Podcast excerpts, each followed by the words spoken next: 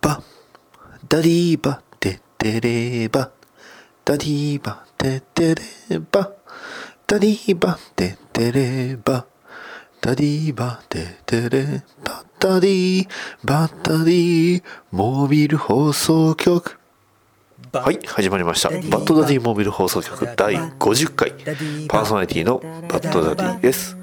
この番組はアメコミを中心に僕の好きなものを語るポッドキャストです。いやーついに来ました50回ですよ。ね。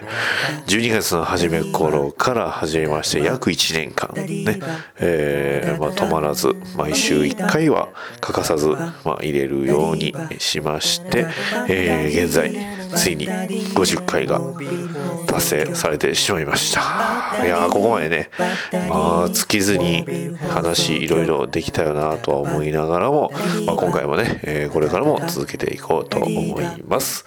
それでは参りましょう。バッドダディモビル放送局第50回。テーマは「バーマン・ブルー・スーパーマン The Ultimate Edition」チャラララジャン。バッドダディピックアップニュース。このコーナーは毎週1週間僕が気になったニュースを紹介していきますはい。というわけで、まずは、えー、ワンダーウーマン、ね、ワンダーウーマンを演じたガルガドットのインタビュー映像やメイキングなどブルーレイに収録される120分を超える映像特典の一部を公開ということで、えー、ワンダーウーマンの、えー、ブルーレイ &DVD が12月2日に、えー、11月22日にデジタル先行配信ということです。というわけなんでね、えー、11月の22ということで、まあ11月てほぼ、えー、2週間。あともうだから2週間ぐらい。そうですね。すごい近いです。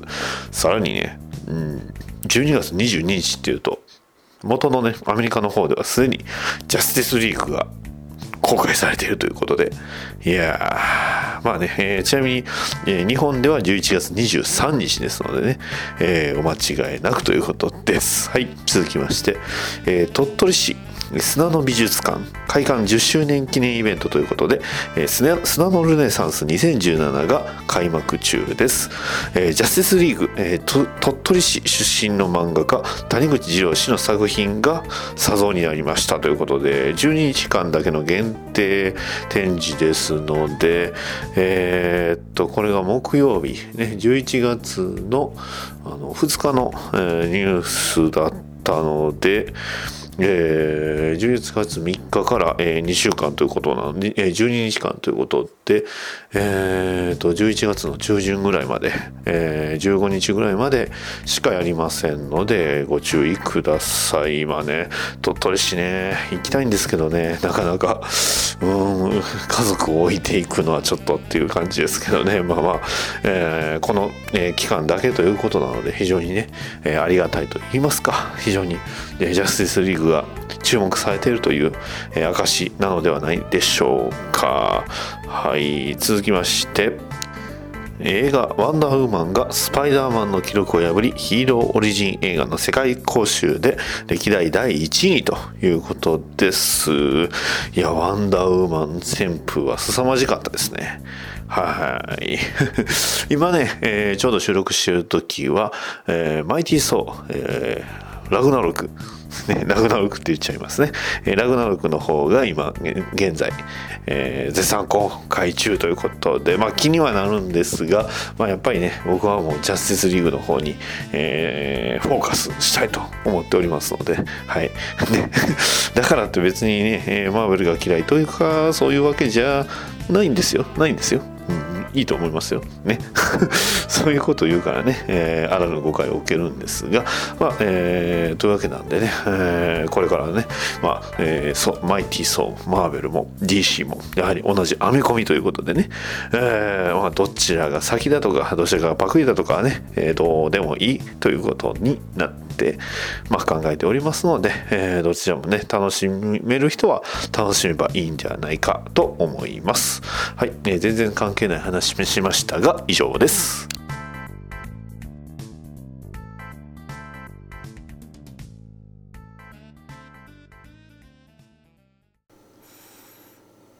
バーマン、ボーイ、スーパーマン。Dawn of Justice は2016年に公開されたスーパーヒーロー映画です。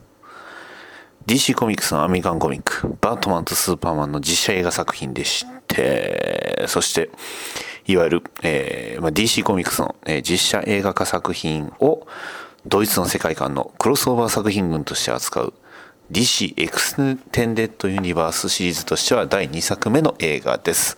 えー、第1作目は、えー、スーパーマンが主役のマン・オブ・スチールという、ね、映画なのですが、えー、監督はザック・スナイダー、えー、脚本はクリス・テリオ、デビッド・エス・ゴイヤーで、えー、こちら、えー、主演はベン・アフレック、ヘンリー・カビルという面々でやっております。マン・オブ・スティールの監督もザック・スナイダーということで、えー、まあこちらのね、えー、この作品、えー、様々な、まあ様々なね、えー、評価を受けている作品なのですが、えー、今回は50回ということで、この作品を話しさせていただきます。はい。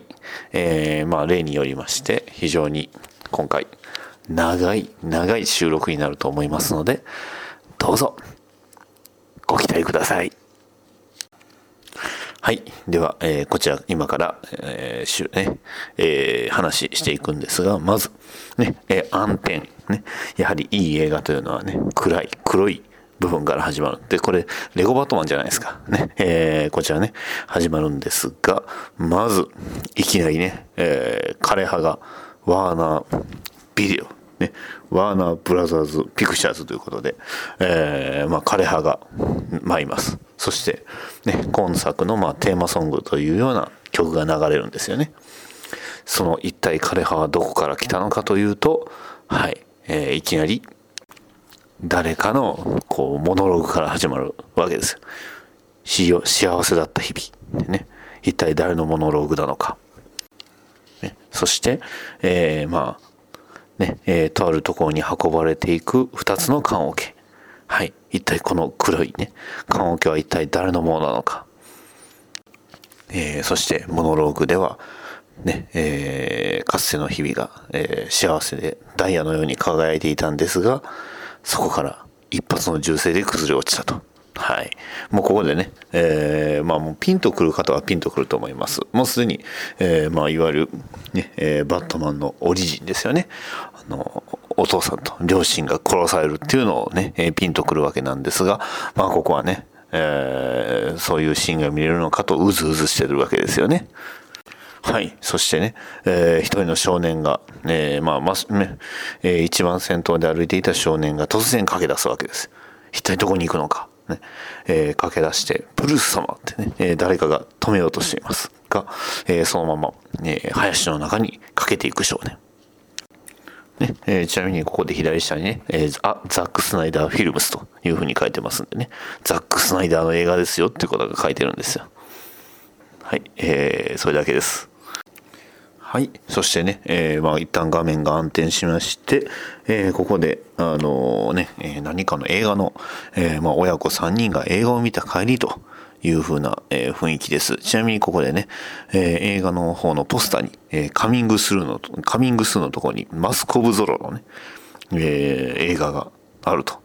やってましたね、マスコブゾロ。はい。僕もあの、たまにね、えー、見たりするんですが、あの、えー、テレビ、チャンネル回すとたまに映画やってたりしますけど、そのマスコブゾロを、えー、まあ、カミングスーンということで、じゃあ一体彼らが何を見たのかと言いますと、ね、あの、アーサー王が登場する映画、エクスカリバーなんですよね。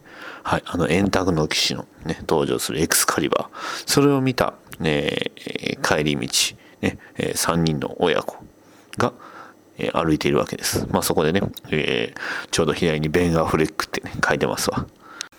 まあここであのまあブルース・ウェインの、まあ言っちゃうとブルース・ウェインのあの両親、トーマス・ウェインとマーサー・ウェインの人がこう出てくるんですが、えー、トーマス・ウェインを演じますのはジェフェリー・ディーン・モーガンさん。はい。えー、これ、えー、誰の、誰ってね、えー、まあこの人は俳優さんなんですが、まあ何をやったかというと、はい、有名なのは前回話しましたね。えー、映画版のウォッチメン。ザック・スナイダー監督の映画版ウォッチメンのエドワード・ブレイクことコメディアンなんですよ。いやー、そうですよ。コメディアンが、なんと、ね、えー、トーマス・ウェインとして、えー、バットマン V スーパーマンの映画の冒頭に出るというね、えー、映画で実際僕これを見た時に思ったのが、あれ？って、え？コメディアンの人じゃん。ね、えー、ついついこう携帯で確かめたかったけど我慢して、はい、我慢しまして、えー、まあこれはね、えー、見てました。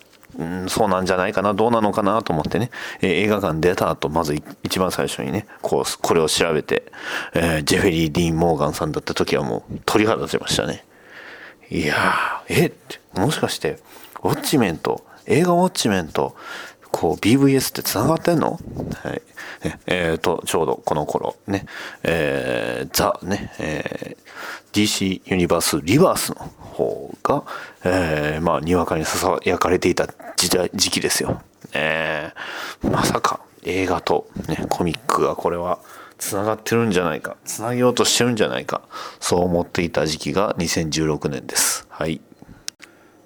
そしてね、えー、また再びね、えー、少年が、まあ、林の中を駆けていってるわけですよね。で、えー、再びね、え、映画のシーンが、まあ、あのシーンがね、え、映画館の前に移りまして、まあ、謎の男がね、え、その3人の、え、トーマス・ウェイン、マーサ・ウェイン、そしてブルース・ウェインの前に立ちふさがると。はい。ね、え、それがいわゆるジョー・チルと言われる男ですね。まあ、あの映画の方であの「ジョーチル」っていうあの表記があったのかなかったのかはあれなんで何とも言えないんですが、まあえー、だからね、えーまあ、本当にジョーチルの名前なのかは分かんないんですが、まあ、ジョーチルといえばバットマン有名なキャラクターですね。でそして、まあ、その3人に対して銃を向ける男、ね。えーまあ、その銃がコルトパイソンじゃないな。これ多分、えー、コルトガバメントっぽいですね。うん、9ミリ、多分ガバメントだと思いますけど、まあどうでもいいや。えー、そんな強盗に銃を突きつける強盗に対してトーマス・ウェインは拳を握りしめると、えー、もうなんか戦う気満々ですよね、はい、そして銃がねなるんですよ、ね。えー、銃声がして。そして、えー、銃声がすると同時に、えー、雑木林を走っていたブルース・ウェインがまあ少年ってブルース・ウィンなんですけどね、えー、ブルース・ウィンがそのまま、えー、何かにつまずいて落ちていく、ねえー、古井戸があったんですよね。実は隠れてたんですけど。はい。ね、で、えーまあ、ブルースが落ちていく表現とともにこうね、えー、木のくずとかが落ちていくのと一緒に落ちていく薬莢。ねえーまあ、犯人が、えーまあ、ジョーチルと仮にジョーチルとしましょう、えー、ジョーチルが撃った、えー、銃の薬莢が落ちてねえー、犯人にこう飛びかかって止めようとするマーサ・ウィン。で、えーねえー、ただ犯人は、まあ、ジョージルは、ねえー、マーサの、えー、真珠の首飾りに、えー、銃をかけます。ね、はい、もうね、えー、もうこれ、えー、ここの時点でね、知ってる人はもうテンション上がりまくりですよ。ね、えー、春樹の首飾りが、えー、ね、えー、銃の、えー、まあ、自動拳銃の、ね、えー、スライドの部分にかかり、で、えー、それと同時に、えー、とね、えー、ブルース・ウェインはこう、いや、ね、井戸に落ちていくと。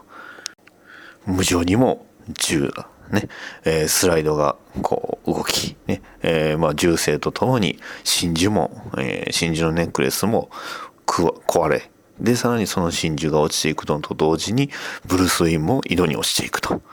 ね、えー、なぜど、えー、テンションが上がるかというと、これあの、えー、トミックの、え、ダークナイト・リターンズにも同じ表現があるんですよね。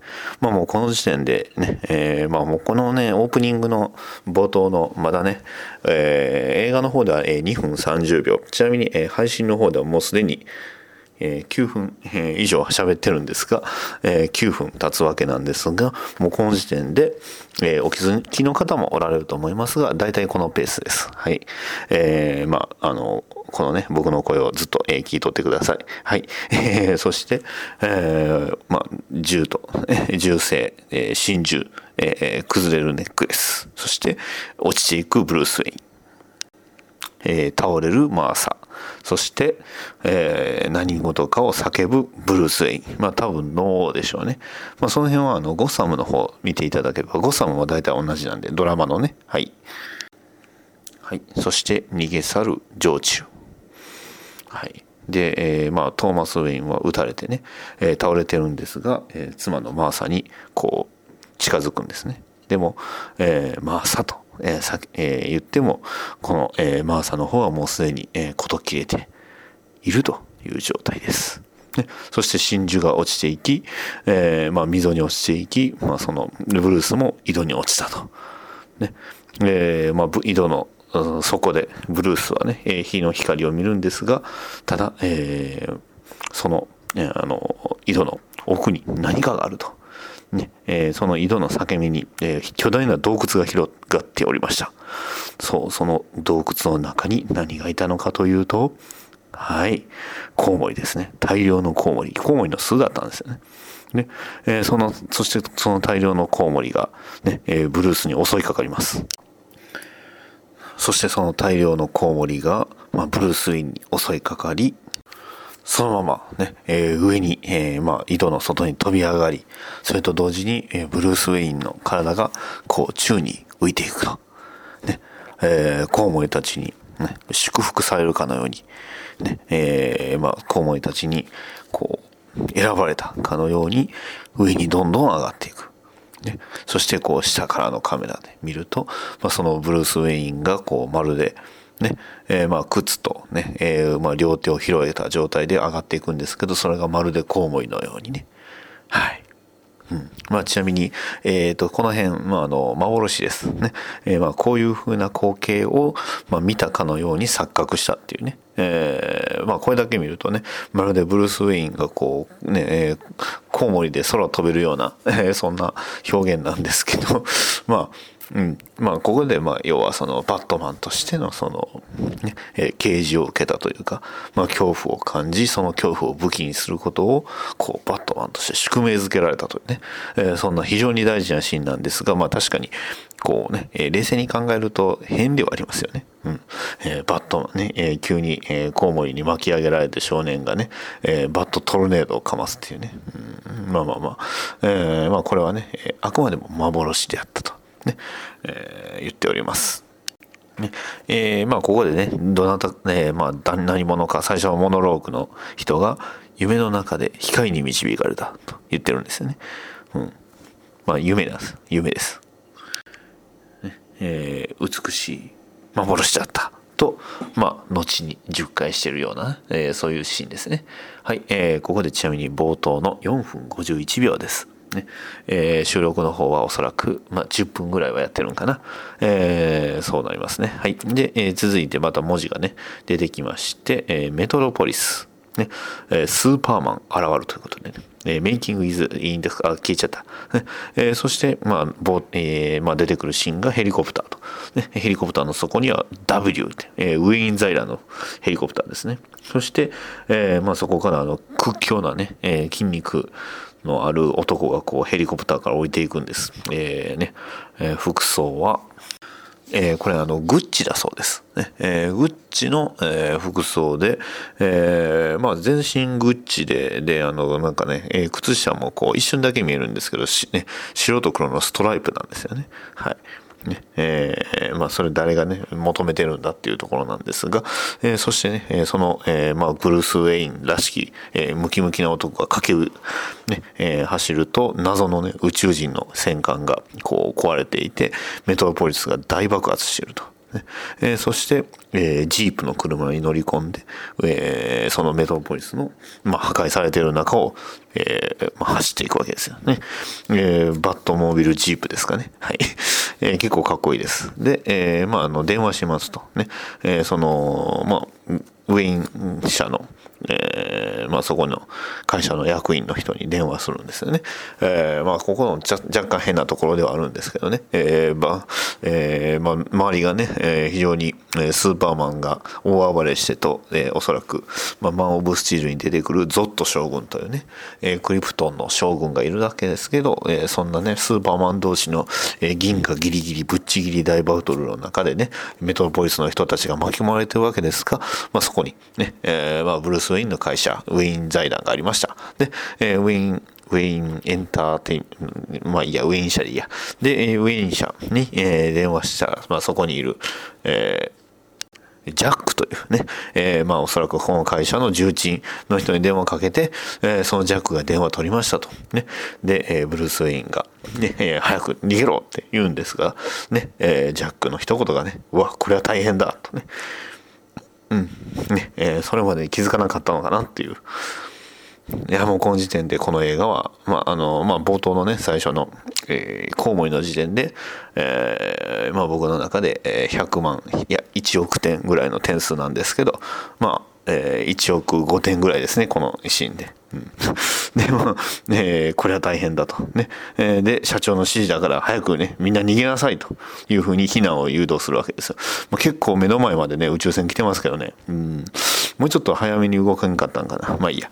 で、えー、そしてね、えー、まあ、えー、まあ、ブルース・ウェインはそれでも、えー、会社の方にね、えー、自社ビルの方にこう車を走らせるわけですよ。すごいですね。いや社長として素晴らしい、こうね、あの、会社、愛社精神というか、ね、会社の、え人も家族なんだとか、ね、えー、そういうのを見受けられるんですが、まあ、えー、他のね、車の、えー、ドアをぶっ飛ばしたりし,、ね、しつつ、あのまあ、走っていくわけなんですが、まあ、ところ変わって、その宇宙人の、まあ、乗った船はどんどんね、えー、メトロポリスをもうぐちゃぐちゃにしていくわけですよ。ねえー、まあ、その中で、えー、車走らせていくわけなんですが、まあ、あの人々が、まあ、たくさん、えーまあ、あの道に、えー、止まってしまってもうこれ以上進めないということで、まあ、ジープ、えー、車を降りたと。で、えー、そして降りて、えーまあ、ブルース・ウェインが見た先にあるものは宇宙人の船だったと。ねえーまあ、そのブルース・ウェインそしてその船に何かが突っ込んでいってで大爆発が起きました。まあ、この辺はね、あの、マン・オブ・スチールを、えー、見ていただければわかる話なんですが、まあ、いろいろあったんですよね。うん、で、えー、ブルース・ウェインはね、えー、それでもまた、え、会社の方にも走っていきます。失踪していきます。ね。えー、まあ、あの、ところ変わって、えー、まあ、会社の方に残ってる、ね、えー、ジャックは一人残ってました。ね、え、まあ、ジャック残ってて、こうね、え、まあ、見てたら、えー、通る方向から、ね、赤い何かが、えー、ビルの、ね、自分のの、えー、いる階の下の方のビルの方に、えー、突っ込んでいって入っていったと。ね、一体何だったのか。えー、さらに、えーまあえー、ビルがどんどん、え、崩れていくと。ねえー、まあ、あの、相変わらずね、ブルースが、えー、ジャックに電話するんですが、えー、その自社ビルから赤い何かの光がね、大暴れ、めちゃくちゃ出てます。ね、えー、いろんなものを破壊し尽くしていると。ね、そしてジャックはね、えー、この神を、この魂を救いたまえっていうふうに言うんですが、それと同時に、えー、ビルが倒壊。ジャック。ね、えー、ブルース・ウィンが走っていくわけですよ。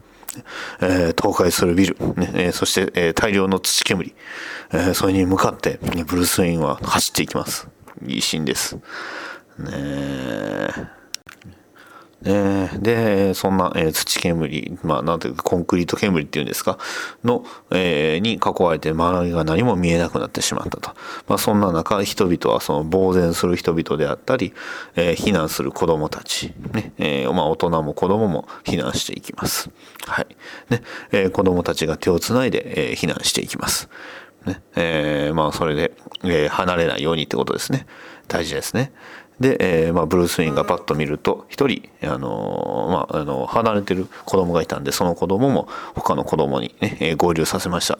するとね、えー、はい、えー、ここでね、えー、注目です。はい注目、ねえー、こちらの方。このシーン今僕が言うたシーン子供のシーン、ねえー、映画館で見た方ありましたか？ないんです。はいこちら。アルティメットエディションの追加シーンです。はいね。まあ、あの、アルティメットエディションの追加シーンは、こういう風な形で話、えー、しと、していこうと思うんですが、まあ、そこでね、えー、とある一人の、えー、まあ、あの、会社、サラリーマンが、まあ、両足を挟まれているのを見ました。ね、えー、まあ、その、えー、まあ、柱の男の名前は、えー、ウォレスと。ね、えー、まあその、えー、まあどうやらウィーン社でね、働いている男だったと。で、そんな、えー、ウォレスをね、えー、ブルース・ウェインと他のね、周りの人たちがこう、今日一緒に助けるんですが、まあそのウォレス・キーフ、ね、えー、ウィーン・インタープライスの社員なんですが、まあ足が、えー、もう完全に壊死してるというのをパッと見た瞬間に子供が、えー、倒壊するビルに巻き込まれてるではありませんかというのを見たブルース・ウェインがさっ走って子供女の子を抱きかかえて、ね、間一髪助けると、ね、そして大丈夫か？って、うん、ママはどこ行った、ね、っていうふうに聞くわけですよ、ね、ママはどこだ？そして子供泣きながら子供は、ねえー、倒壊する、えー、ウェインエンタープライスのビルを指さすと、ねえー、ビルはもう半分が、えー、上半分がこう、ねえー、何かで引きちぎられ引き引きちぎられたかのようにこうね、えー、消失しており、ねえー、それを、まあ、女の子を、えー、抱きかかえながら空をじっと睨むベン・アフレックじゃなくて、えー、ブルース・ウィンいやこのねじっと睨む、ね、睨むシーンがすごいんですよ。ね、そして睨んだ先にいるのは赤いマントをつけた男と黒い、えー、スーツを着た男、ね、スーパーマンとゾット将軍です、ね、はい。そして暗転。はい。ね。はい。そして18ヶ月後、ね。えー、約1年と半年。えー、ところ変わりまして、まあ、どこかの海のね、えー、まあ、カリブ、カリブ海の大きな、インド洋の、インド洋のどこかって書いてますね。えー、インド洋のどこかで、まあ、二人のね、えー、まあ、少年が素潜りする。ね。えー、で、何をやってるかっていうと、ね、何者か、えー、大きな石を、えー、採掘しました。ね。えー、その石とは一体何なのかというと、ね、えー、その石を、えー、受け取った、えー、男が、まあ、ハンマーで、ね、え、まあ、周りに、え、こびりついた藤壺やら何やらを、こう、ハンマーでね、叩き割るわけですよ。ね、え、そしてそのね、え、その中から出てきたのは、緑に光り輝く鉱石ですよね。はい。ね、え、ちなみにここで、え、まあ、あの、いわゆるその、スーパーマン知ってる人だったらわかります。ね、スーパーマンをクリプトナイトというね、えー、特殊な鉱石をの光を浴びると力を失ってしまいます。ねえー、そのクリプトナイトが、まあ、見つかったということですが、えー、正直で言います。えーねえー、バットマンのダークナイトにはそんな設定は出てきません。ねえー、さらに言うと、えー、マン・オブ・スチールにも一応ね、えー、この後、えー、一回見直しはしましたけどおそらくなかったんじゃないかな、クリプトナイトはっていうね。ね。大丈夫かな。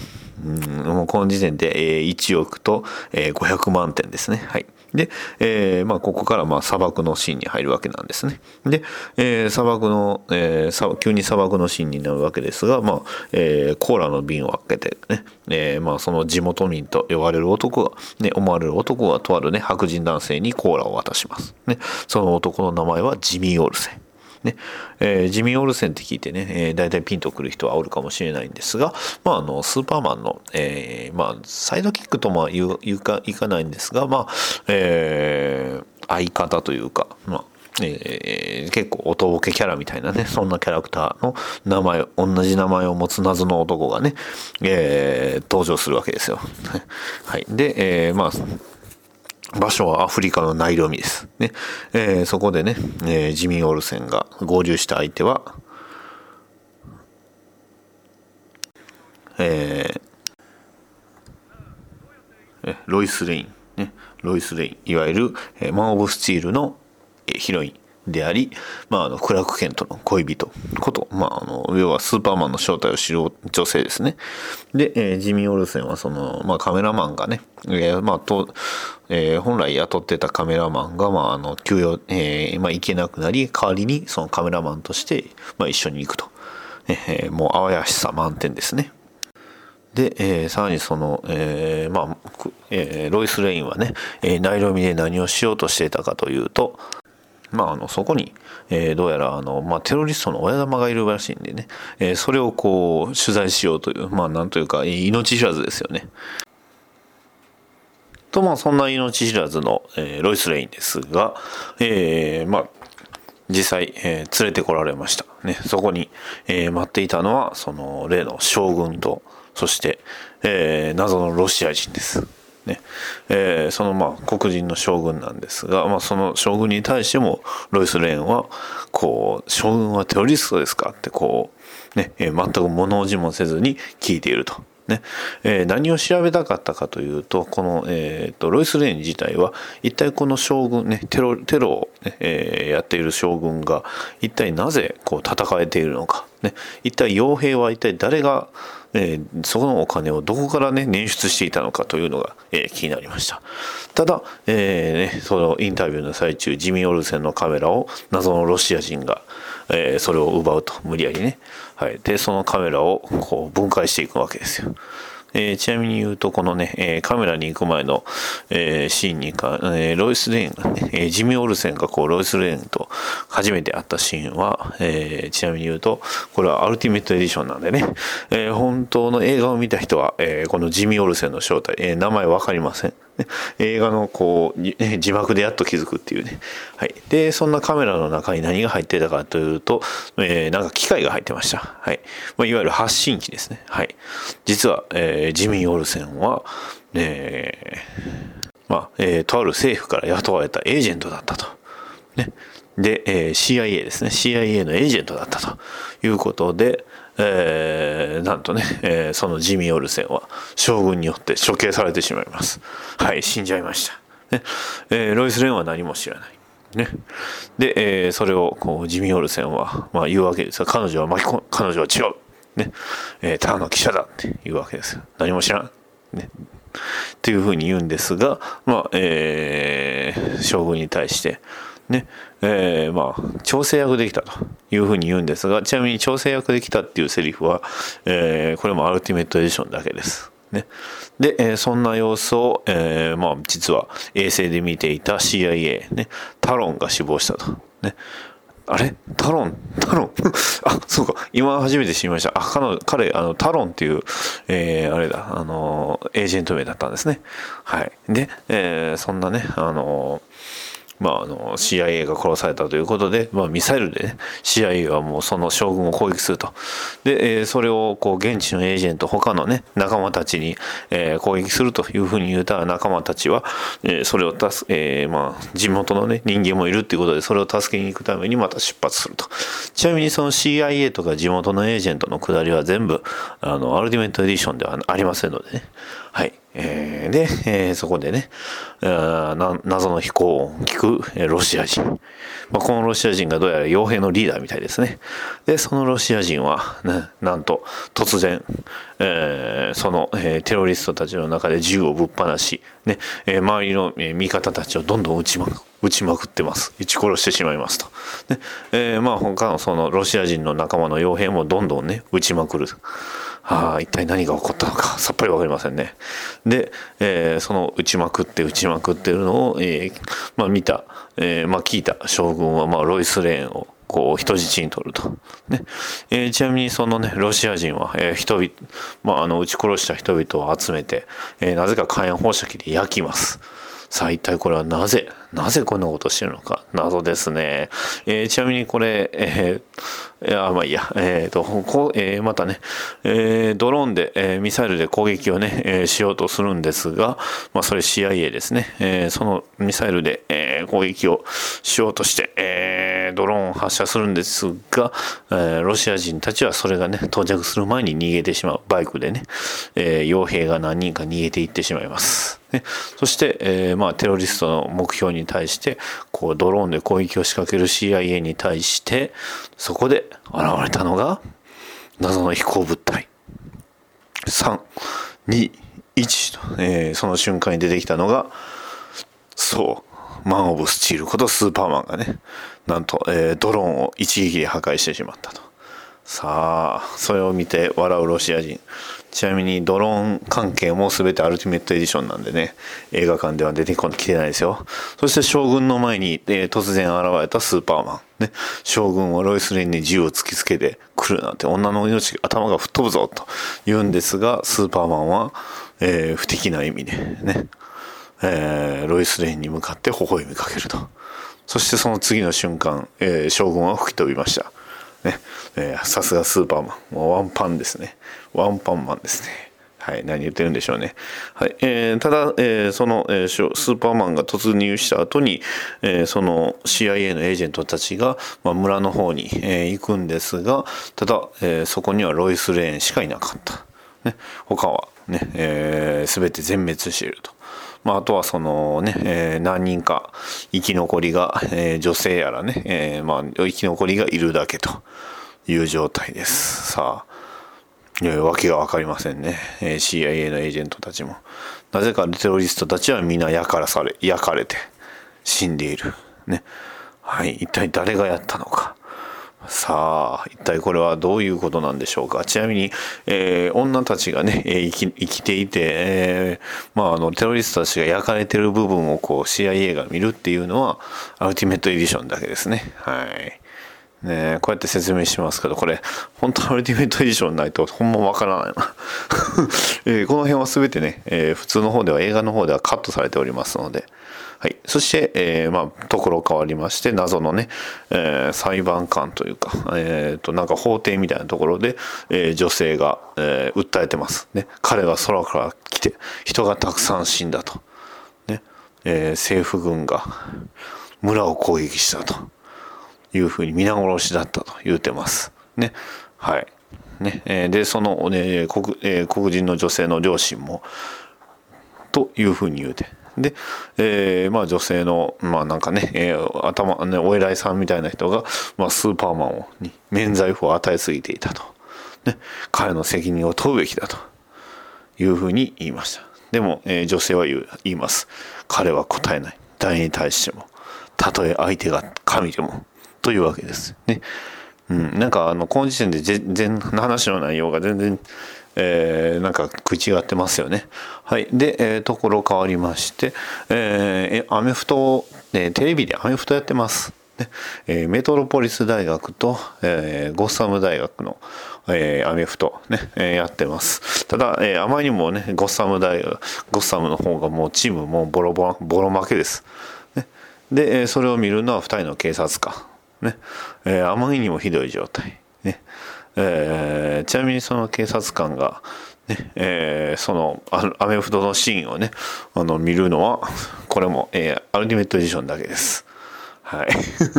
はい。ね、えー、DC27 応答願いますっていうふうにね、えー、言うてるんですけど、警察官は2人ともサボってますと。ね、えー、ゴッサムのチーム事情もバラバラぐちゃぐちゃです。ね、街中回れそうですねって言うてます。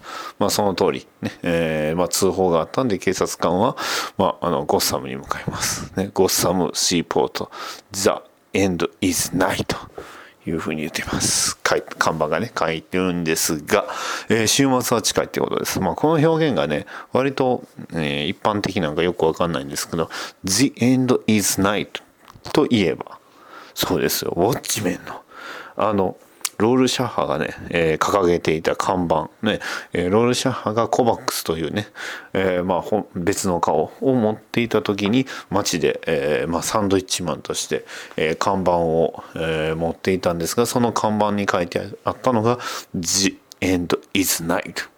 ないですね。えー、週末は近いという表現ですね。さあ、これは一体関係あるのでしょうか？ね。はい。で、えー、まあ、あの、コウモリがね、えー、煙突から、えー、まあ、飛んでいるゴッサムシティ、ね。そこに警察官がやってきます。うん。そして、えー、ショットガンを構える警察官。ね。ライトを照らすと壁にはコウモリのね、えー、謎の手裏剣のようなものが刺さっていました。一体何なのか？怖いですね。怖いですね。さあ、一体何が現れてるのか？さあ、警察官2人は家に突入します。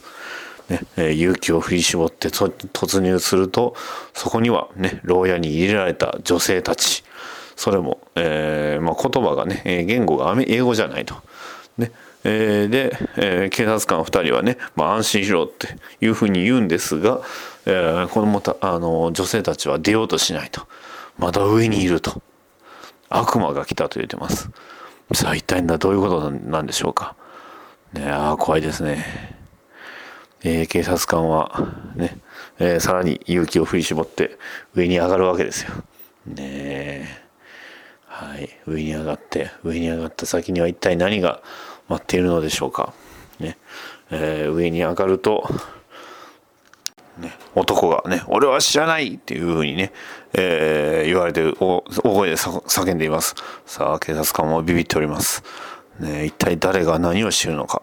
はいね、え男の叫び声一体何なのかとそして、えー扉をね、えー取った先にはなんとね一人の男がなんとつながれていると、ねえーしかも上半身裸で、ね、左胸にはコウモリの焼き印がそして警察官が壁の隅を見るとそこにはダーン。ね。えーバットマンがいました。でそれにびっくりして警察官はバットマンにね銃で撃つんですが、えーバットマンはまるでね、えーなんていうんですかこうあのあの黒いねあの部屋の隅とかで、えーカサカサとねしてるあれみたいな感じでさっと逃げてでバットマンはあ、ねえー去っていきました。はい、警察官はね、えーそれを見て、えーついついね、動いているもの全てにね、えーショットガンを撃って混乱するんですが、まあ、あの仲間のね警察官が来てね、えーまあ、落ち着けて、俺を撃つな警察官を撃ってどうするって、えーシャレシャレにはならんぞね。そして、えー落ち着いて改めて、まあ、あのね、えー繋がれた男の方を見ると、まあ、えー夜勤がね、えーバッドブランドですよね。えー血を流した男に、えー夜勤がついていたということですよね。もう衝撃ですね。バッドブランド、夜勤ですよ。もうやり方がめちゃくちゃじゃないですか。ね、でところも変わりまして今度は、えーロイス・レーンの、まあ、住んでいるマンションと、ねえー外は雨が降ってます、えーロイス・レーンは、まあ、長旅がありましたのでそれがねえーまあ様々何があったのかをこう確かめるように、えー自分の持ち物を整理するわけなんですがまあそこでね、えー一つ手帳を見つけます。で手帳にはなんと、ねえー中に銃弾が入って、ね、残ってたと、まあ、あの砂漠で戦うね銃撃戦をやっている時に流れ弾が、えーその、えー日記の方にね、えー手帳に入ってしまった。でそこで、えーまあ、お風呂に入ってるとなんとね、えーそのお風呂場に、えーヘンリー・カビルじゃなくて、えークラーク・ケントが帰ってきました、ねえー手料理で驚かせようと思ってとか言ってよくわからんこと言ってるんですが、まあ、買い物に帰ってから帰ってきました。で砂漠のことでね、え公聴会が開かれたということに関しましては、ねえ僕は最愛の女性を守るために、えーまあ、あの行ったんだからそれ以外はね、え何も言うことはないと僕は傭兵たちを殺してないと言うんですが、えーロイス・レーンは真実が知りたいと言うてる。ねえ殺してないって言ってるのにね、え信じられてないのかという感じであれなんですがでそんな、えまあ、言われてしまった、えーねえークラーク・ケントは、ねえーお風呂入っているロイス・レーンね、えー構わずこうお風呂場に侵入と。はいねえーまあで、えーなんとね、ロイス・レーンがこうねあなたはみんなのヒーローなんだから、ねえーもうダメかもしれない、ね、私たち別れましょうって言うんですけど、えースーパーマンこと、ねえーカンザスの、えーイモボーイこと、ねえークラーク・ケントはなんとね、えーバラをねえーお風呂になぜか置いてあったバラを渡してでさらに、えー微笑みかけてね、えー一緒にお風呂に入ると。ねえー、なんなん、なんなんですかね、これは。これは部屋を水浸しにする気？って、ね、言うんですけどこれ水浸しってこれはあの後で出てくるんでね覚えとってくださいねでそしてまああのちょっとね、えーよく、えー、洋画あるあるなんですけど、えーまあ、2人でイチャつき出して、えーここからあの追加シーンなんですけど、えー まあ、ヘンリー・カビルがあのシャツを脱ぎます、えーこれはあのアルティメットエディションね、えー限定のシーンですので、えーまあ、見たい方はアルティメットエディションを見てください。ね、胸毛がすごいです。はい。えーところ変わりましてね、そんなイチャイチャする二人を、ね、えーまあ別に変わりまして、えー今度はベン・アフレックが出てきました。まあブルース・ウェインですね。で、そこで出てくるのが、えーアルフレッドです。ジェフェリー・アイアンズでしたっけ、えーアルフレッドはめちゃくちゃかっこいいんですよね。でも、えーブルースに、えーブルース・ウェインには厳しいです。ね。えー年寄りの冷や水ですと。ね。えーあなたはもう若くないと。ね、ガス爆発が。え、バス、え、バスガス爆発、バスガス爆発と。ね。えーさらにスーツの素材を変えましたということで、まあ、あの、新しいね、スーツを、えー調整していますと。ねえでさらにあのブルース・ウェインの,、まあその昨晩の例のあれ,、えーあれを、まああのね、バッドブランドを咎めるわけですよ。で、えーとある、えーブルース・ウェインが探しているのは、えーロシア人アナトリッ・クナイゼフ。はい。えーこのアナトリッ・クナイゼフね。えーまあ、あと、えーもう一つはホワイト・ポーチュギー、白いロシア人というね、えーまあ、キーワードがあると。それを今、えー調べている途中のバットマン。ね。えーそれは幽霊かもしれないとアルフレッドは言うんですが、えーバットマン、ブルース・ウェインは幽霊は核は持ち込まないと。はい。もしかしたらその核に、ね、えー核爆弾に関わってくると。はい。まあそんな風に言うんですが、えー新聞を取り出して、バッドブランド・オブ・ジャスティスと、ね、えー コウモリが、えーまあ夜勤を、正義の夜勤を落とし押したというね、新聞記事です。ね。あなたは何もかも変わってしまったと。一体なぜ変わってしまったのか。ね、空から男が来た。それで神が雷を落とし、すべてが、ね、罪なき人々が死んでしまった。そしてそれが始まったと。熱狂、怒り、イーシム無力感。ねえーそんな、えーまあ、アルフレッドの説教ですよ。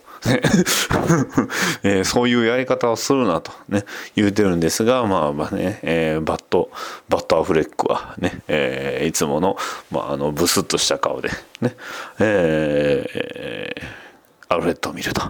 で、さらに、えーところ変わりまして、はい、ここで出てきました。えーね、えーバスケットをする、ね、えー若い、えー IT 企業の社長みたいな感じのキャラクター。これが、えーレックス・ルーサーです。えーレックス・ルーサー、まあ、ジュニアっていうね、えーまあ、レックスコープの社長の、えーこちら演じますのは、えージェシー・アイゼンバーグです。ね。えーまあ、このね、ジェシー・アイゼンバーグのね、このレックス・ルーサーはね、いいんですよ。僕はね、すごく好きなんです。ね。えー、喫音症で、で、えーすごいね、あの、頭の良さが良すぎて、えーまあ、その頭の良さにいろいろその、えーまあ、言葉というか、えー思考、体が追いついてないですよね。思考に肉体が追いついてないというのがすごく、えー出てるキャラクターで、まあ、とにかくね、言い方もすごくかっこいいというか、ね、えーとにかく、ね、変人、ね、鬼人変人。だからこそ、こう、スーパーマンにこう、すごい固執してるっていうのが、まあ、えー特徴のキャラクターなんですが、まあ、そんなね、レックス・ルーサー・ジュニア。が、えー現れたと。ね、社名は息子の名前に、えーちなんだと、えー父親がね、言うんですが、まあ、それが、えー投資家のおばさんに向けて大儲けと本当か嘘かよくわからないことを言いました。ねえーまあえーまあ、そして、えー議員さんと、えーまあその、ねすごいね、えーお偉方と会って、えーその2人を自分のね、えー研究所にラボに案内するそして、えーまあ、案内して見つけたのがワールドエンジン、ね、スーパーマンが乗ってきたワールドエンジンの残骸と。ね国土安全保障に一体何の関係があるのかと、まあ、女性の議員が答え聞きましたらそれは違う惑星の安全保障だ。ねえーまあ、要は、えーとあるね、えー生物への作用のある反、えー放射性物質と。ねえーそれを、えー軍の研究所に、えー保管されていたゾット将軍の死体に、えー照射するとなんとね、えー著しい生物分解と細胞の減少が生じたということですね。えーまあクリプトンナイトクリプトナイトがここでね、えーまああのスクリプトン人のあの体にまあ非常に効果があると。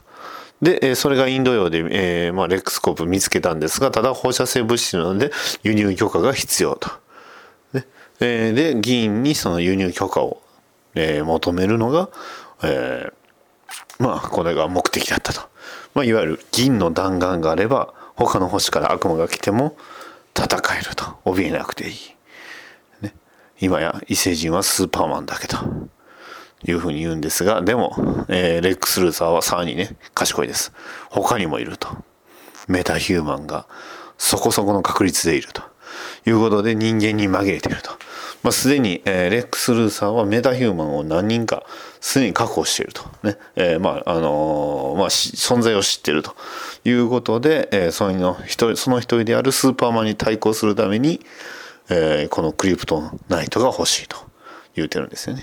ただ議員は、えーあまりよ、えーねえー、あれではあのそれに対しては、まあ、いい返事はないとね、えー、そして、えー、もう一人の,、まあ、あのやってきた、まあ、なんかおいらおいら方のおじさんに対して、えー、謎のね、えー、チェリーの飴を食べさせるっていうわけわからん行動をするんですが、まあ、クリプトナイトクリプトン人の宇宙船にへ入ることの許可をもらうと。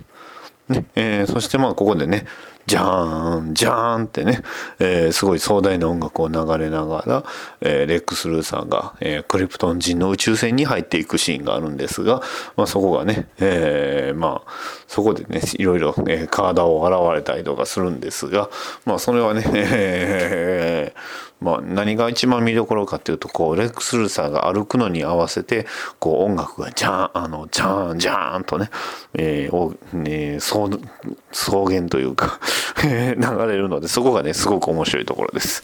はい。えー、まあそんな、えー、レックス・ルーサーがついにね、えーまあ、宇宙船の中に、えー、宇宙船の中に入るというシーンですよね。うん、でえー、まあその目的っていうのが結局ゾットの死体を研究に使うと。ね。えー、一体何に使うのかは誰も分かりません。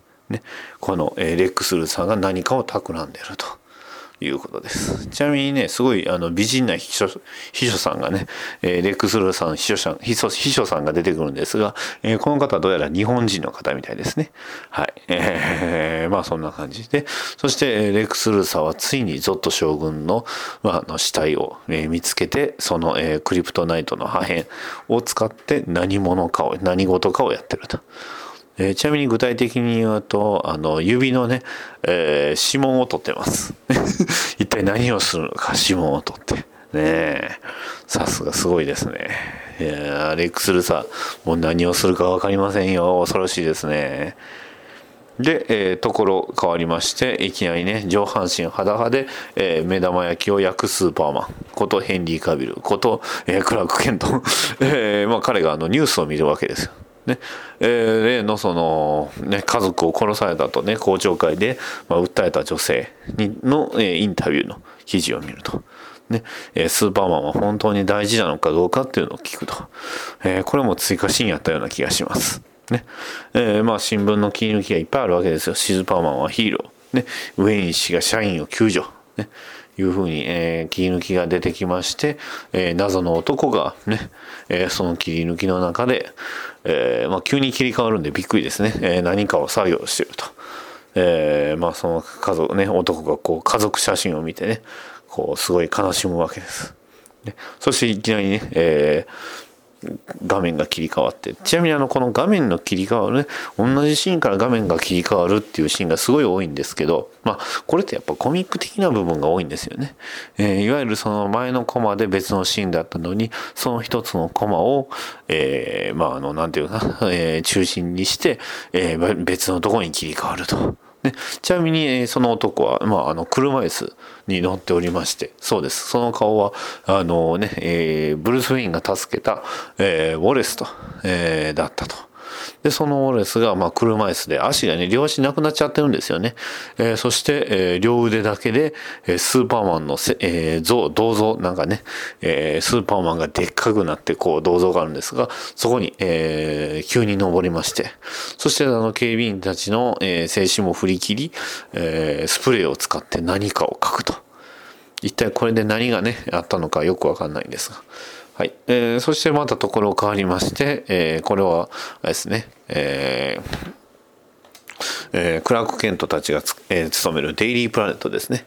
で、えー、クラーク・ケントというか、そのデイリープラネットの編集長が、まあ、クラーク・ケントに対して、えー、スポーツランを任せると。アメフトに駅へ。ね。えー、最下位ゴッサム永遠の10ヤード。ね、ゴッサムでは路上強盗に気をつけろっていうわけですよ。ね。えー、まあそんな感じで、えー、まあ編集長が出てくるんですが、あの、スーパーマンね、慰霊碑の像で落書がありました。ね。え、で、その男っていうのはウォレス・キーフと、ね、え、元ウェインの社員でした。ねえー、まあ大声で、えー、言うんですが、まあ、この器物損壊及びね、公務執行妨害、えー、脅迫行為により、えー、懲役40年の偽りの神ってね、いう文字を書いて、そして、えー、捕まってしまうと。で、えそれを見た、え編集長が、えまあ、記事を書いてくれたね、え別の、え編集者に言うわけですね。え空飛ぶ男との破局かって、まあ、それはそういうね、えニュースを見たらすぐ、やっぱ記事にしないとダメですよ。デイリープラネット新聞なんでね。はい。で、えー、ここからね、え、アルティメットエディションなんですが、えー、クラーク・ケントが、えー、ゴッサムシティに行きます。はい。えー、ちなみにここからの丸々カットなんでね、えー、まあ、びっくりはびっくりなんですが、えー、クラーク・ケントがゴッサムシティに行って何をするかというと、まあ、いわゆる、その勝手に、えー、まあ、編集長にも頼まれてないのに、えー、ゴッサムシティを調べます。ね。えー、まあ、で、その例の、ね、えー、言ってしまえば、あの、えー、公聴会に出てきた女性ですね。その人を訪ねに行ったと。ただ、えー、その人の家に行っても、でその、えー、家には誰もいないと。ねえー、で、その人は一体どこに行ったのかと聞いたら、まあ、えー、まあ、他の住民はね、えー、暗くも殴る前に、ここ、えー、ゴッサムからは帰れって、奴が来ると。いうふうに言うてんです。ね。えー、で、他の住民はね、奴が恐れるのはやましい人間だと。さあ、奴とは一体何なのか。この町に生まれた悪の権限。意外に満ちた。そう、悪を狩人。コウモリの男だ。ね。はい、えー、ところ構いまして謎のボクシング、ねえー、ブルース・ウェインが、えー、まあ、一人のボクサーに対して何事かを囁きますとそのボクサーがね、えー、負けてたんですが、えー、突然ね、えー、頑張って勝つと。えー、まあね、えー、急にブルース・ウェインがね、えー、多分闘技場みたいなところなんでしょうね、え、ストリートファイトの、え、現場のところでもなんかバーで賭けでもやってるんでしょうねそして、え、まあその、え、もう一人の男にかけていた、えー、のが例のね、ロシア人アナトリー・クライゼフと。で、アナトリー・クライゼフは、まあ、あの、携帯電話を置いて、負けたんでお酒を飲むと。ね、え、ブルース・ウェインは買った。買って、えー、買ったんですが、お酒もらえないと。ね、少々に冷たい店だって、ね、えー、アナトリに話しかけます笑う者がいれば泣く者もいると。ね、そこで、えー、なんとね、ブルース・ウェインがロシア語で、えー、まああの、なんていうんですか、こう、ことわざを披露すると。ね。えー、それに対してアナトリは言葉だけ、えー、まあ、言葉だけじゃないだろうって誰に教わったんだって、ね、ロシアのバレリーナから教わったって教わったっていう点ですね、えー、ちなみに、えー、ブルース・ウィンここでの目的は、えーまあ、アナトリが置いた携帯電話を、まあ、あの遠隔でクローニングするためでだったんですよね。はい。で、えー、また、えー、デイリープラネットにところ変わりまして、えー、まあ、あの、クラーク・ケントがね、えー、コウモリ男、ね、えー、ゴッサムのバットマンに、対して、まあ、あの危険を訴えるとちなみに、えーまあ、いきなりね、えー、クラーク・ケントが、えー、アルティメットのついてない方エディションではね、えー、いきなりクラーク・ケントがね、えーまあ、バットマンは危ないと言い出すので一体なぜなのかっていうのがさっぱり分かんないんですが、まあ、あのアルティメットエディションでは分かりますね、えー、自分で見に行ったからです。で、えー、さらに、まあ、あの犯罪の波が、ねえー、ゴッサムに、ね、水害で水浸し。あどっかで聞いたことありますね。でアメフトの記事はどうしたのって言ったらコウモリはダメかいって、えー、まあ、えー、クラッケンとか言うわけです。でも、えー、新聞の記事で世論が変わると。ねえー、コウモリは変えなきゃ、ね、ダメだと言うんですが、えーまあ、あの編集長はね、えー、スモールビューに変えるか、ねえー、アメリカの両親は死んだ。キング牧師と。ケネディと共にっていうふうに私的なね、言い方をするんですが、まあそんなね、けんけんがくなくな話をしていると、まあ、えー、ロイス・レインがやってきました。ね、えー、銃弾を、えー、まあデータがね、一致しないと。えー、それは砂漠で傭兵が撃った弾だったと。ね、その弾は市販も闇富取引もされてないと。だから、弾を、えー、砂漠の民族に供給したのは一体誰なのか。ということなので、ね、えー、もしかしたら合衆国政府がナイロビの反政府組織に、えー、武器を横流してたんじゃないかと。で、えー、ロイス・レーンはワシントン DC に2日だけ、ねえー、ただしエコノミーだぞって編集長は言うんですがね。はい。ね、えー、まああの、ロイス・レーンは、えー、まあそれを砂漠の銃の件を調べにワシントン DC に飛ぶと。で、えー、それについてはね、えー、クラークケントはまあそれを探るのは危険だって言うんですが、だから黙ってたと、えー、いうわけですよ。ねえーまあ、ここのクラーク・ケントがすごいなんかね、えー、すごいなんか、あのー、ナンパな感じなんですけど、えーまあ、あの編集長が、えー、クラーク・ケントご指名に、えー、取材依頼と、えー、とある図書館の、えー、パーティーの取材依頼ということです。なんでなんでしょうね。メガネ男子好きのおば様が集まるそうです。ね。よくわからない謎の、えー、招待状がクラーク・ケントに届きますと。はい。で、ところ変わりまして、またね、ジェフェリー、じゃねえや、あの、例の、えー、えレックス・ルーサーのシーンです。ね。レックス・ルーサーが自分の家に、えー、議員を、えー、女性議員を呼んでいました。ね。えー、で、一体、えー、なぜ呼んだかと言いますと、ね、えー、まあ、というのを、えー、切り出さずに、まあ、あの、父親が、えー、もう、今ね、えー、自分の部屋を父、父親の部屋を自分の部屋にしていると。ね、えー、父親が戻ってくると思ってと。ね、どっか行ったんでしょうかね。よくわかんないですね。うん生き返るわけがないのに、ああ、亡くなったんですね。で、えー、議員はね、鉱物の輸入は認めないというわけですよ。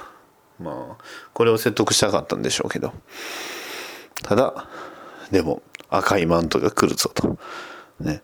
えー、まあ、それにね、対抗する手段はない。赤いマントが来ると。ね。えー、あなたの公聴会に、ね、えー、聞いたら、ランタンを灯せと。丘からなら一つ、空からなら二つと。ね。えー、議員は、えー、そんな、えー、まあ、挑発してるわけですよね。えー、そして、えー、レックスはアメリカで一番古い嘘は何だと？と、えー、質問するわけですよ。でも、えー、まあ、あの、女性議員はね、えー、殺人兵器を抑止しておくと、ね、えー、いうふうに、えー、言うのは、私は騙されないというわけです。ね。うん。そして、えー、レックス・ルーサーと女性、まあ女性議員は、まああの、決別するわけですが、えー、まあ、レックスは言うわけですよ。一つだけ模様替えをしたいと。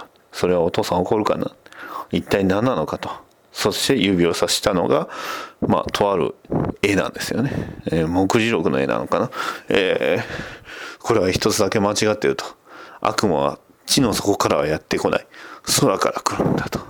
ね、えー、天使たちが、まあ、あのね、空からやってきた天使たちが、えー、地上から、地上の悪魔を、えー、討伐するっていう大きな絵をね、指して言ってました。えー、ところ変わりまして、えー、突然またね、ブルース・ウェインです。えー、ブルース・ウェインが花を持って、例の、あの、冒頭に出てきた、まあ、あのね、両親が、えー、まあ、眠っているであろう、あの、お墓ですね、えー、やってきました。そして、まあ、お花をね、いけます。ね、トーマス・ウェイン、マーサー・ウェイン。ね、1946年から1981年と。ね、まあ、1981年にあ、えー、亡くなったってことですね。で、えー、そんな二人の墓を見つめるブルース・ウェイン。ね、そんな、えー、墓からなんと黒い液体が、ね、血のような液体が流れてきて、はい、またホラーシーンですね。えー、一体何なのかとね、それに、えー、手を出したブルース・ウェインね、えー、どうやらそれは血だったと。ね。一体何なのかと言ったらいきなり墓が破れてねコウモリの化け物が、えー、ブルース・ウィンに襲いかかると思って起きたんですね、えー、目を覚ましたと。ね、えー、まあ夢落ちですよ。ね、え、まあどうやらこのシーンなんですけどねどうやらあの誰かね女性と寝てるんですよね。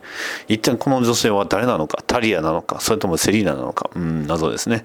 で、え、まああのブルース・ウェインはね何か薬を、え、お酒で流し込むという非常に、え、体に悪いことをね、え、しまくってるということです。まあ、えー、ここはウィーンマナーって言って、まあ、いわゆるその屋敷というよりもどっちかっていうと、まあ、あの別荘みたいなところなんですけどね、えー、まあ、えー、まあ、あの上半身裸のブルース・ウェインが、えー、湖の湖畔で、えー、まあ住んでいると、えー、オールガラスのね変な家なんですけど、まあそれでね、えー、そんな様子を、まああのまあ、いえー、まあそこにやってきた、え、アルフレッドが、え、空のワインセラーをね、え、子孫には継がせたくないと継ぐ子孫がいればって言うんです。まあ、そんなねアルフレッドに対してなぜか、えー、ブルース・ウェインはねコーヒーを差し出すと。ねで、例のロシア人の通話記録を見ると、ホワイトポーチュギーが2回、暗号化されたデータも送っていると。送り先はアレキサンダー・ルーサー。まあ、レックス・ルーサー・ジュニアですね。で、ホワイトポーチュギーと、レックス・ルーサーが、なんでレックス・ルーサーお金持ちなのに武器を、ね、そんな彼の屋敷を調べるために、スーツが必要だと言ってるんですが、まあ、あの、コウモリ男はね、6人を尋問したが成果はゼロと。ね、えーまあ、あなた自身で行けばいいんじゃないですか？いいんじゃないですかって言うんですけど、えーまあ、ブルース・ウェインは、ね、俺は、入れないと言ってるんですが、実は招待状が来てると。ね、えーまあ、レックス・ルーサーからの招待状。そして、えーまあ、ところ変わりまして、まあ、ブルース・ウェインがバットマンのスーツを見つめています。えーまあ、いわゆるなんて言うんですか、こう、コミック的ないう風に言うと、こう、さっきのシーンがまあ冒頭にありまして、で、表紙でこうね、バットマンのスーツを見つめるブルース・ウェイン。ね、そしてこう、バットマン、ね、ナンバーな、ね、バットマン V スーパーマンナンバーいくらいくらっていうふうに書いてあると、まあ、わかりやすいんですが、ただ、えーこちらは映画なんでね、えーまあ、バト、えーアルフレッドにね、スーツじゃ、えーダメだよって言われて、しょんぼりしてスーツを眺める、まあ、あの、ブルース・ウェインにしか見えないっていうのがちょっとね、悲しいんですが、まあね、バットマンのスーツもボロボロです。それを見つめるブルース・ウェインもやっぱりボロボロです。ね、えーこのシーンがね、いいんですよ。で、えーまああのね、スーツから目をそらして、えーまあガラスケースを、横のガラスケースを見ると、ははは、ジョークさと書いたロビンのスーツがあると。ね、えーまあそれを、えーまあそれから目を、まあ、そらして、えーまあ、から、突然シャワーシーンに入ります。ちなみにこのシャワーシーンなんですが、えー当然アルティメットエディションにだけしかないのでね、えーアルティメットエディションね、えーベン・アフレックのシャワーシーンが見たければ、アルティメットエディションを見てください。はい。そして、えーブルース・ウィンが、まあ、自分で車を運転して、えーまあ、例のね、レックス・ルーサーのパーティーに行くわけです。そうです。例のあの図書館。はい。そこには、もちろんあの記者も。ね、そして、えーまあ、あの自分の車でね乗りつけて、えーやってきたブルース・ウェインと、えーそれに対していろんな人たちがこう、ねえーあブルース・ウェインだブルース・ウェインだってこう盛り上がってるんですが、まあ、あのカンザスの田,、えー田舎、えーイモボーイこと、えースーパーマンことクラーク・ケントはあれ誰っていうふうに言います。ね。そしたらセレブには疎いんだってね、えーまあここで多分ね、えーこのキャラクター、ね、セレブ、えーブルース・ウェイン、えー、じゃあトーマ、えー eh, クラーク・ケントの友達であろうこのキャラクター。一体何者なんでしょうね。いやこのキャラクターこそジミー・オルセンなんじゃないかとね、えー実はあのキャラクターはタロンで、えーこっちはね、えージミー・オルセンなんじゃないかなと勝手に思ってるんですがまあそういうこともね特に言及してはないと、えーいうことでまあこれはただね、えークラーク・ケントにブルース・ウェインを教えるだけのおじさんと。ね、えーそしてメトロポリス図書館にまああのまあ多大な寄付をしたので、えレックス・ルーサーがまあパーティーを開いたということです。そしてね、えーここでクラーク・ケントが初めてレックス・ルーサーを見ると。ねえーで、えーここにね謎の、えー一瞬だけ謎のね、えー超美人が現れるわけです。そしてレックス・ルーサーの変な、えースピーチ。ベラベラベラ。ね。お酒はただと。おしまい。で、こうやってね、えーしょうもないことでこう笑いを取ろうとしたりするんですが、えーフィランソロピストっていう、え単語の話をします。ギリシャ語が語源で、え意味は博愛か。えそれは2500年前の言葉だったと。で、えーブルース・ウェインは、えーそんなね、えーしょうもない話を、えー尻目に、えーまあ、遠くでアルフレッドと、えー通信をして、えーそのデータを盗もうとすると。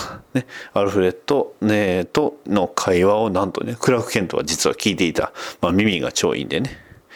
で、えーここでね、あのまあ、フィランソロピス、まあ、2500年前の、えー言葉なんですが、ということで話するんですが、えーレックス・ルーサーが、神話の話をするんですよね。えープロメテウスは、えー人間を選んだと。ね。えーまあ、声に激怒したゼウスは雷を落とした。ね。雷を落とした、ドーンと。神はずるいよっていうシーンで、ここで、えー謎の赤い服を着た美人に映るんですがもうこの時の美人の人がすんごい嫌そうな顔するんですよね神はずるいと言ったシーンでさあなぜなのか。ね。まあ神話はともかくっていう話してるんですがまあその、えーえーブルース・ウェインは、えー地下に降りてねえーふらふらと、えーどこかに歩いていくと。ね。えーまあその、えー厨房を過ぎた先に、まあ、例のそのデータの入ってるサーバーがあると。ね。えーどうなんですかね。そのアメリカの建築基準よくわかんないんですけど、えーこれっていいのかな。ね、えーまあ、よくわかんない。ただそこにね、えー結構目立つ謎の機械を取り付けて、えー7分かかると。ね。で、えー7分かかると言われたところで、えーまあそのレクス・ルさんの女性秘書に、えーマティーニを飲みすぎたっていうふうにね、えートイレを探してるというふうに言われて、えーまああの言うて、えー言い訳するんですね。ねえーさらにね、えー靴が素敵だとわけわからんことを言うと。えーブルース・ウェインこれ以上はね、えーごまかせないというのでパーティーに戻ってくれってアルフレッドに言われます。良き伴侶が見つかるかもしれませんよ。夢でもありはありえませんがねってこうね言われちゃいますと。はい。でまああのね、しょうもない話で話で場をつないでいたレックス・ルーサーなんですが、まあやっぱちょっとね、思考が、えーまあこ頭、えーまあいろいろ追いついてなくなってると。ね、思考の方が早い、早すぎるんでしょうね。ね。で、まあ、あの、まあ、罰が悪くなったんで、とりあえず、一旦、ね、話を終わると。ありがとう。みんな飲んでって。さあ飲んで。ね、えー拍手が起こると。ね、えーブルース・ウェインはパーティー会場に戻ってきます。ね、えーそこで、えー謎の美人に、えーを見てしまうと。ね、えーまあ、その美人に、えー話、えーまあ、その美人を見るんですが、えー横から、あの、クラーク・ケントに話しかけられると。ね、デイリープラネットのクラーク・ケントです。ね、えー急に話しかけられると。えーただ、あの、ブルース・ウェインはその美人ばっかり見てると。つい美人に見られた。書くんじゃないぞ。とね、言うんですが、急に、えークラーク・ケントがコウモリ男はどう思いますと言い出した。ね えーわけわかんないですね。市民が自由を奪われ恐怖に怯えてると。はい。まあ、つまり、えークラーク・ケントは、まあ、この、えーブルース・ウェインこそバットマンなんじゃないかと、えーこの時点でもうすでに当ててるんですよね。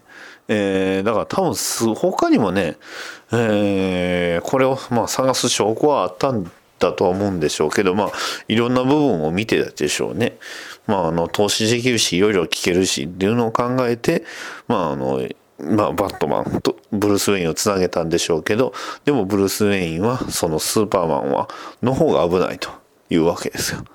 ね。えーブルース・ウェインは多分スーパーマンの正体まだ分かってないのかな、えーよく分かんないんですがただ、えーゴッサムの人間はピエロに悩まされた過去があるということで、えーそうそうね、えー人は信じられないと。で、そのところにブルース・ウェインとクラーク・ケントいいねということで、レックス・ルーサーが乱入。ね。えー拍手、握手しますね。えーで、レックス・ルーサーは、あの、クラーク・ケントと握手し、握手した時に、すごい力だ。ね。えーブルース・ウェインに喧嘩しない方がいいというわけですよ。ね。えーようやくはね、えー会えたということです。ね。えーまあそれで、えーまあ僕のラボに来てよパートナーになれるのかもとかね言うたり、えーしょうもないことをしてるんですが、まあ、そこでちょうどね、えー7分経過したので、えーまあ、レックス・ルーサーが話を、えー切り、えーやめたとね、えー知事が来てるということなんで、えー知事に話しかけると。それと同時にブルース・ウェインも、まあ、そのね、データを探し、まあ、回収しに、えー降りていくんですが、それを追うクラーク・ケント。で、えーまあ、それに気づいてるけど、えークラーク・ケントは、えー途中で、えーまあ、とあるニュースを見てしまう。ね。いわゆるね、えー死者の日、えーちょうど最近あった、えー死者の日にメキシコで、えーまあ、火災が起こったと。えーそれを見るクラーク・ケント。で、ブルース・ウェインは機械探すんですけど、なんとね、えー舞踊時に置いてた機械が誰かに取られてるといった先に、視線の先にね、背中がガパッと開いた、えー赤いドレスを着た美人が、ね、えーその美人は去っていく。早い。ね、人間技だとは思えない。えーその手には例の機械があると。ね、えー人混みの中をこう駆け抜けていくブルース・ウェイン。しかし、女性はいない。一体その女性は何者なのか？赤いこ、ねえー、赤いドレスの後ろ、ね、あれが青だったら後ろに剣が刺さってるんじゃないかとね、えー、ヒヤヒヤするんですがそんな美人さんはなんとね、えー、ブルース・ウェインの、えーまあ、目の前で車で去っていってしまいました。はいね、苦々しい顔をするブルース・ウェイン。で一方クラーク・ケントはスーパーマンとなってメキシの日にね、えー、メキシコに行き、えー、まあ火災から人々を守っていました。ねえー、人々をその、まあ、女性や、えー、女の子をね抱きかかえる、えー、スーパーマン。ねえー、周りには、えー、死者の日ということなので、えー、まあ仮装した、ねえー、まあ死者に仮装した人々がそのスーパーマンに対して集まると。ねえー、非常に、えー、なんていうかこうシンボリックなシーンといいますか、ね。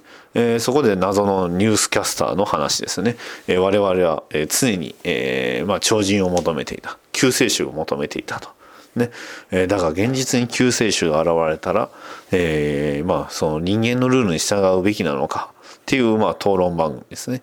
で一方その画像の方では映像の方ではスーパーマンがまあ座礁した船をね、えー、助けたりね、やってるんですが、まあ、全ての行為は政治的行為だと言うてるんですが、他のコメンテーターは、まあ、スーパーマンは最強の男だから、ね、えー、論争になるのは、えー、当然ではと言うてるんですが、議員は一個人で国家レベルの事態にかかるのが問題だというわけですね。えー、とある、えー、画像では、そのね、えー、ロケットの、宇宙ロケットが、えー、大事故が起こるのを、えー、人の入った部分だけをスーパーマンがね、持ち上げて、それを救うと。いうね、スーパーマンが人助けをするっていうだけなんですが、ただでも他の、えー、まあ、えー、コメンテーターはスーパーマンは神でも悪もで,、まあ、でもなく正しい行いをする人だと。ねえー、でも他、で、さらに他のコメンテーターはその宇宙的、ね、えー、宇宙の中心は地球ではなく、ね、えー、太陽だとと、えー、コペルニクスがとか、と、まあ、唱えてダーウィンの進化論で人間は特別ではなく生命体の一つだと知ったと。で、スーパーマンの誕生により、えー、まあ、存在により、え、宇宙でも人間は特別な存在じゃなく、宇宙人は存在するということが明らかになったというようなことをこうコメンテーターが言ったり、まあ、大水害の中で、ね、えー、この、えー、人々がね、S のマークを書いてスーパーマンを求めるところにまたスーパーマンが太陽背に現れるということで、えー、まあ、えー、人々が助けられてると。ねえー、ただ、えー、政府としてはあのそれはねあのスーパーマンに対して、えー、それを個人でやるんではおかしいと。ね、では彼はいない方がいいのかと言ったら議員は彼はいると存在するというふうに言ってますそんなニュースを見るクラフケンと、まあ、悩んでるわけですよね。うんで、えー、スーパーマンことクラーク・ケントはね、母親に電話を仕掛けます。ね、えー、何でもない、ただ、ね、声が聞きたかったと。ね、えー、お母さんのね、えー、まあ、マーサ・ケントに言うわけですよ。ね。えー、お父さん、ね、で、えー、クラーク・ケントね、は、えー、お父さんのことを聞きます。ね。えー、お父さんはカンザスから離れなかったのかどうか。ね。えー、でもお父さんはそのカンザスが最高だから他の地に行く理由がないと。ね。えー、それがそんな単純で羨ましいというふうに、えー、言うクラークケント。まあ自分のことをね、えー、まあどうすればいいか悩んでるんでしょうね。えー、ただ単純なことは何もないよとお母さんに言われます。で、一方、えー、ロイス・レーンはその、えー、ワシントン DC で、まああのその銃弾を調べています。ただその銃弾は非常に、えー、特殊なものだと、ねえー、いうふうに言うてます。えー、で、他に分かる人はっていうふうに言うたら、誰も分かりたくないと。反政府に、えー、反政府組織で、えー、試してるんじゃないかというような、えー、ことを、まあ、よりね、その銃弾が非常にきな臭いものだということですよね。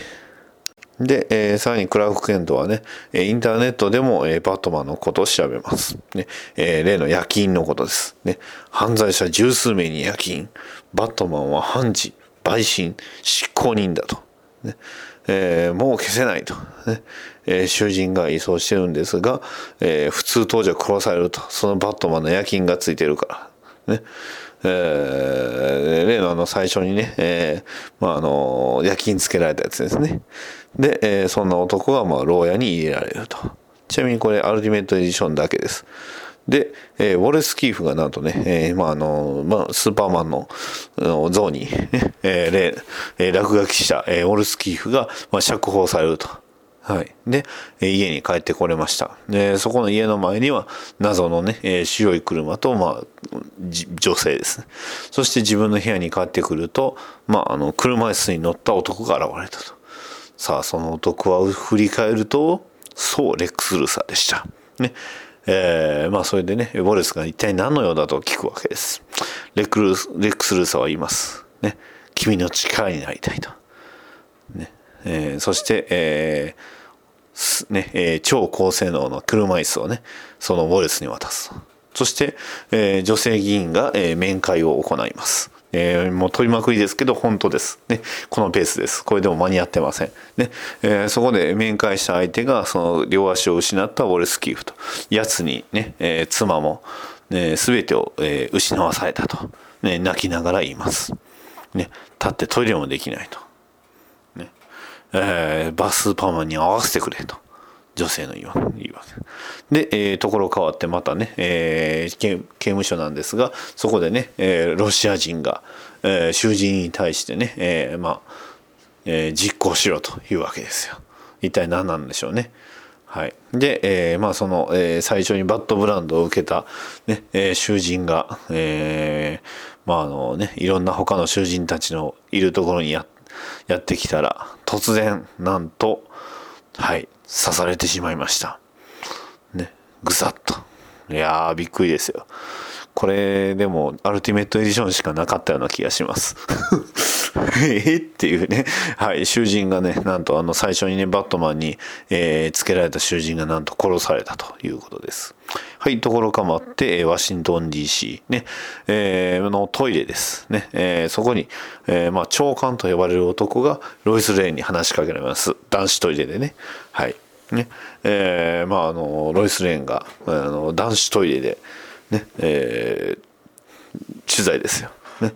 えー、何の内容かというと、プロトタイプの弾を反政府組織に、えー、供給したことはというわけです。ちなみにこの、ね、国防庁の、えー、長官とロイス・レーンは、まあ、あの、マン・オブ・スチールで、えーまあ、一緒に戦った間柄なんですよね。で、えー、その例の弾丸、ね、クズではなく、クズ弾ではなく、鉛と、その鉛、謎の鉛の弾が、あるんですが、そのね、長官はね、スクープを焦った記者が、スーパーマンが助を、えー、スーパーマンが助けに行き、大勢が死んだと。ね、えー、政府を、えー、政府のせいにしてるのは彼を助けるためだのか、それとも君を助けようとしてるの君が自分が助かりたいのかと言うてるわけです。はい。で、えー、かわ、ところ変わりまして、メトロポリス。ね、えー、クラーク・ケントのドロップボックスの中に、えー、まあ、あの、めちゃくちゃすっからかんのスポーツ欄のデータがありました。ね、アメフトの記事じゃない。ね、えー、ゴス、図書館のパーティー記事でもないと。ゴッサムのコウモリの記事が書いてあったと。それは書くなと言うたんだろって言うてるんですが、クラーク・ケントはガンとして聞かず、ね、悪は、えー、悪を正さなきゃいけない。新聞社の使命だと。ねでも1938年はそうだったが、今は違う。でちなみに1938年っていうとスーパーマンの、えー、一番最初アクションコミックの、えー、スーパーマンの第1号が、えー、発刊された年の話ですね。はい。雇用も安定してるし、インフレでもないと。ね。えー、我々も市民の新聞なんか誰も読まないと。言うてるわけなんですね。正義の使者、コウモリを追うなど、そんなもん、えそんなんやってるなって、ね、言うてるわけです。ね。えー、で、まあ、ところ変わって、えー、ところ変わって、まあね、謎のね、えー、博物館です。ね。えー、その博物館でとあるね、おじさんが、えー、まああの美人ね白い、えー、まあ、例の先のね赤い、え、ドレスを着ていた美人さんなんですがその美人さんに、え、話をしています。ね、王と呼ばれるものはある意味殺人者でもあると。ねえー、この仕事を始めて40年にもなりますがついにこれを収蔵できましたとまあ多分博物館のオーナーさんかなんかなんでしょうねそれはな それはなんとアレキサンドロス大王がゴルディアスの結び目を切ったとされる剣でした。ね。えー、ちなみにね、えー、最近で言うとあの僕はあのフェイト、えー、グランドオーダーというねソシャゲやってるんですがそれでもねイスカンダルアレキサンダー大王が持ってましたね。でそれを、えー、見ていた女性の横からぬっと出てきたのがブルース・ウェインと。ね。それは偽物だと。ね。なんともこうね、あの、なんていうんですか、こう、ムードがないですね。えー、それは偽物だ。本物は1998年に闇市場で取引されて、で、えー、女性が今はハジャル国王の寝室にというわけですね。えー、で、えー、女性の方がもうね、えー、構うなと逃げるんですが、その腕を取る、えー、ブルース・ウェイン。君は人のものを持ち取った。泥棒は良くないと。ね、泥棒から盗むのも泥棒という、えー、会話をやるわけで。何者だ君は？ね、私たちは同じ男を探っている。同じ男って誰のこと？レックス・ルーサーは私の写真を持ってるというわけですよ。それをね、取り返せたのかって聞くと、残念ながらまだと。ね、えー、ファイルは厳重にロックされているというわけです。ね、だが、えー、ブルース・ウェインは言うわけです。ね、その美貌なら、9割の男は君を許す。えー、そのブルース・ウェインに対してあなたは1割かと言うと、えー、ブルース・ウェインは、俺は真っ先に君の正体を見抜くと。ね、えー、ドヤ顔です。悪いが、君みたいな女は知っているというわけですよ。ね。かっこよく言うわけなんですが、でも、言うわけです。そうは見えないかよって言われます。ね。えー、男の子っていうのは、いつまでたっても分かり合えないねいうふうに言うて、えー、蝶ネクタイを触って、私は盗んでない。借りただけと。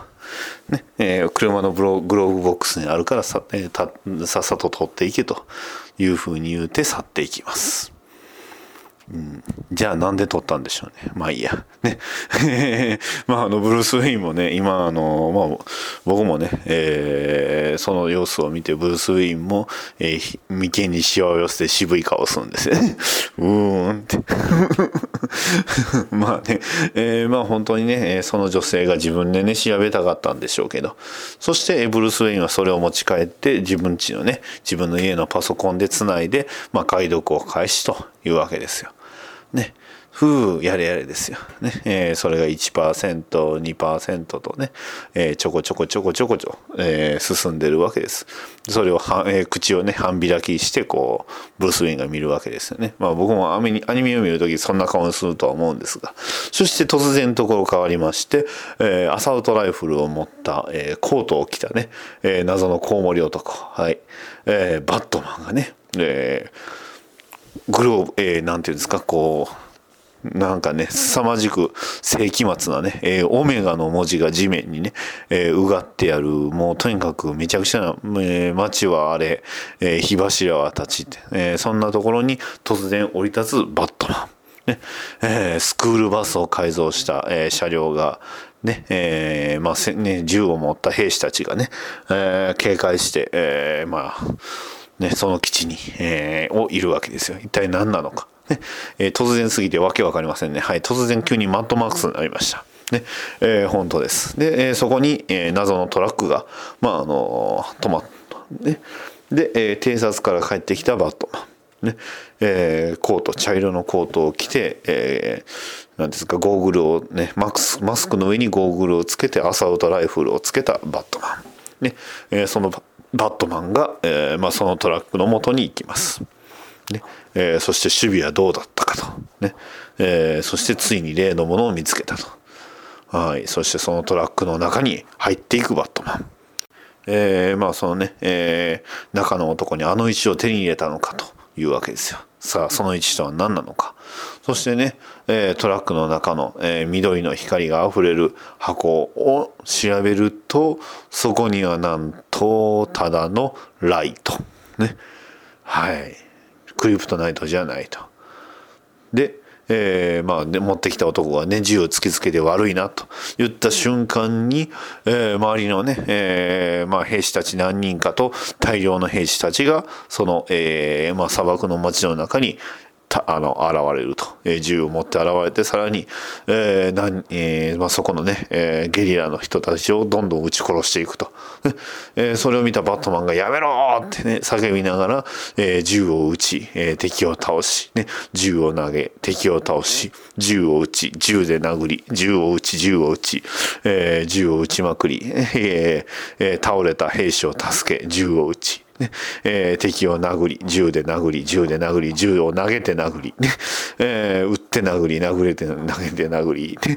えー、銃を撃ちまくり、撃ちまくりって敵をどんどんどんどんと次々に次々に倒していくんですが、しかし多勢に無勢、ね。えー、羽交い締めにされ、後ろからボコボコにされ、さらにボコボコにされ、ね。えー、捕まり、捕まり、捕まり、えーえー、反撃しつつ捕まり、撃ちながら反撃しつつ捕まり、ボコボコボコボコとね、えー、殴られまくって最終的には、えー、羽を持ったね、えー、謎の兵士、えー、メカニカルな兵士に殴られると。ちなみにこの羽をね、つけた、えー、兵士はパラデーモンって言うんですけど、これはまたね、ジャスティスリーグに出るんじゃないですかね。そして目を覚ましたバットマンね、目を覚ますと、まあ両手腕をこう鎖につながれてね、えー、なんともエッチなね、状態なんですが、そこにね、えー、正面に現れたのはスーパーマン。ね、そのスーパーマンたちに多くの兵士たちが頭を下げます。ね、そしてそのスーパーマンは険しい顔で、えー、バットマンの周りにいた仲間たちを、まあ、目からのね、えー、ビームで。あ言うの忘れてましたけどバットマンって目から熱光線出せます、ね、ビーム出せます。そのビームでどんどん仲間を焼いていくと。そして、えー、バットマンのところにやってきて、えー、バットマンのマスクをね奪うわけですよ。あーっとね、えー、奪われて、そしてそこに現れるのは、もうちょっと結構のいいブルース・ウェイン。ね。えー、そのね、えー、ブルース・ウェインに、を睨みつけながらスーパーマンは言うわけです。彼女は全てだったと。お前が奪い去った。ね、誰のことなんでしょうね。